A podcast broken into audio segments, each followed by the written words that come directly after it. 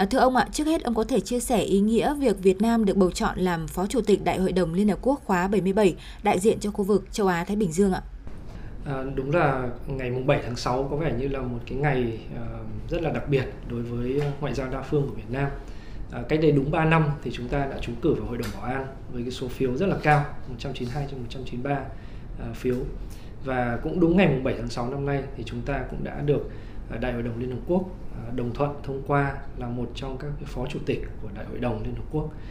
À, thì ờ, như quý vị cũng biết thì Đại hội đồng Liên Hợp Quốc là cái cơ quan có cái tính đại diện À, cao nhất của Liên Hợp Quốc với sự tham gia của tất cả 193 quốc gia thành viên. Và chính vì vậy mà nó là nơi à, thể hiện cái ưu tiên cái quan tâm chung à, rộng rãi nhất của cộng đồng quốc tế. Đại hội đồng cũng là cái cơ quan hoạch định chính sách rất là quan trọng của Liên Hợp Quốc. À, để mà khẳng định và thực hiện cái vai trò trung tâm của Liên Hợp Quốc trong à, quản trị toàn cầu, trong xử lý các cái thách thức chung mà cộng đồng quốc tế đang gặp phải hiện nay.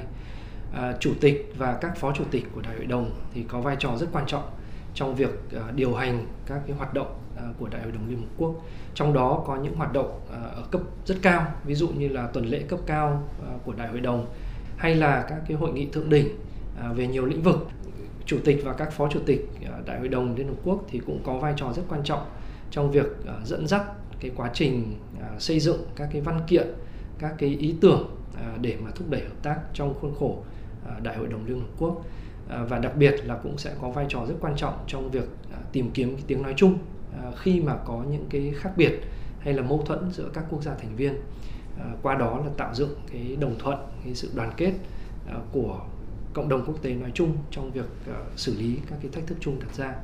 thế thành ra là việc chúng ta ờ, trúng cử vào vị trí này có thể nói là có cái ý nghĩa rất là đặc biệt và nhất là năm nay thì chúng ta lại uh, đang kỷ niệm 45 năm ngày Việt Nam uh, trở thành thành viên của Liên Hợp Quốc. Uh, điều đó cũng làm cho việc chúng ta được trúng cử làm Phó Chủ tịch Đại hội đồng nó càng có thêm ý nghĩa. À, vâng, vậy theo ông thì điều gì đã làm nên thành công này của Việt Nam ạ, khi mà được quốc tế tín nhiệm bầu chọn vào một vị trí quan trọng như vậy? À, việc à, ứng cử thì chúng ta đã đặt ra từ tháng 6 năm 2020 à, và chúng ta cũng đã triển khai các cái bước, à, các cái biện pháp để mà vận động thì có thể nói là để trúng cử thì cái điều kiện hay là cái lý do quan trọng đầu tiên mang tính nền tảng đấy là cái uy tín và vị thế của Việt Nam được tạo dựng trong một thời gian dài nhưng mà đặc biệt là uh, thông qua 2 năm chúng ta đảm nhiệm uh, rất là thành công vị trí là ủy viên uh, không thường trực Hội đồng Bảo an Liên Hợp Quốc uh, 2020 và 2021. Uh, qua cái sự tham gia đó của chúng ta tại Hội đồng Bảo an cũng như là nhiều các cơ chế đa phương khác thì các quốc gia thành viên Liên Hợp Quốc có thể nhận thấy và thực sự đã ghi nhận hình ảnh một cái đất nước Việt Nam thực sự là tham gia đóng góp trách nhiệm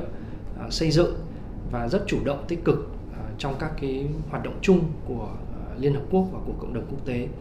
Ờ, chúng ta cũng đã thực hiện rất là tốt và đầy đủ tất cả những các cam kết của chúng ta. Qua đó các nước thấy được rõ cái năng lực và sự tin cậy đối với tiếng nói của Việt Nam. Bên cạnh đó thì có thể nói là việc chúng ta trúng cử cũng nhờ có cái công tác vận động mà Bộ Ngoại giao đã triển khai à, rất là tích cực trong thời gian vừa qua à, trên cơ sở những cái thành quả đã đạt được à, trong các cơ chế đa phương khác thì Bộ Ngoại giao đã triển khai vận động rộng khắp ở Hà Nội, ở New York cũng như là ở thủ đô các nước để mà có được cái sự ủng hộ rộng rãi như vậy. À, vâng thưa ông, trên cương vị mới thì dự kiến chương trình nghị sự của Việt Nam sẽ là gì để có thể phát huy hơn nữa vị thế và vai trò của chúng ta tại một diễn đàn đa phương lớn như là Liên Hợp Quốc ạ? À, chúng tôi uh, cũng đang tiến hành cái, uh, công tác chuẩn bị uh, để mà chúng ta đảm nhiệm tốt cái vị trí này. Thì chúng tôi cũng xác định là uh, chúng ta trong uh, vai trò phó chủ tịch uh, Đại hội đồng Liên Hợp Quốc thì sẽ phải tham gia một cách uh, rất là chủ động và tích cực uh, và toàn diện trong các lĩnh vực đó là về hòa bình và an ninh quốc tế thúc đẩy giải trừ quân bị thúc đẩy cái tiến trình xây dựng cái chương trình nghị sự mới về hòa bình À, của Liên Hợp Quốc. À, trong đó có những cái à, thành tố rất là quan trọng về các hoạt động gìn giữ hòa bình, về tăng cường lòng tin về thúc đẩy cái ổn định chiến lược để mà tạo dựng một cái môi trường hòa bình chung trên thế giới, giải quyết hòa bình các tranh chấp quốc tế. Hay là các cái lĩnh vực trọng tâm khác cũng rất quan trọng, đấy là thực hiện các cam kết quốc tế về phát triển bền vững về biến đổi khí hậu về xử lý các cái thách thức chung hiện nay à, từ dịch bệnh cho đến biến đổi khí hậu, cho đến môi trường à, hay là à, các cái nỗ lực để mà thúc đẩy chuyển đổi xanh chuyển đổi số phục vụ cho cái quá trình phục hồi phát triển kinh tế xã hội của các nước. Đặc biệt là với tư cách là một nước đại diện cho khu vực châu Á Thái Bình Dương và là tiếng nói của các nước đang phát triển, thì chúng tôi cho rằng là chúng ta cũng sẽ đề cao cái nhu cầu hợp tác quốc tế nhu cầu về nguồn lực, về công nghệ để mà hỗ trợ cho tiến trình này ở các nước đang phát triển.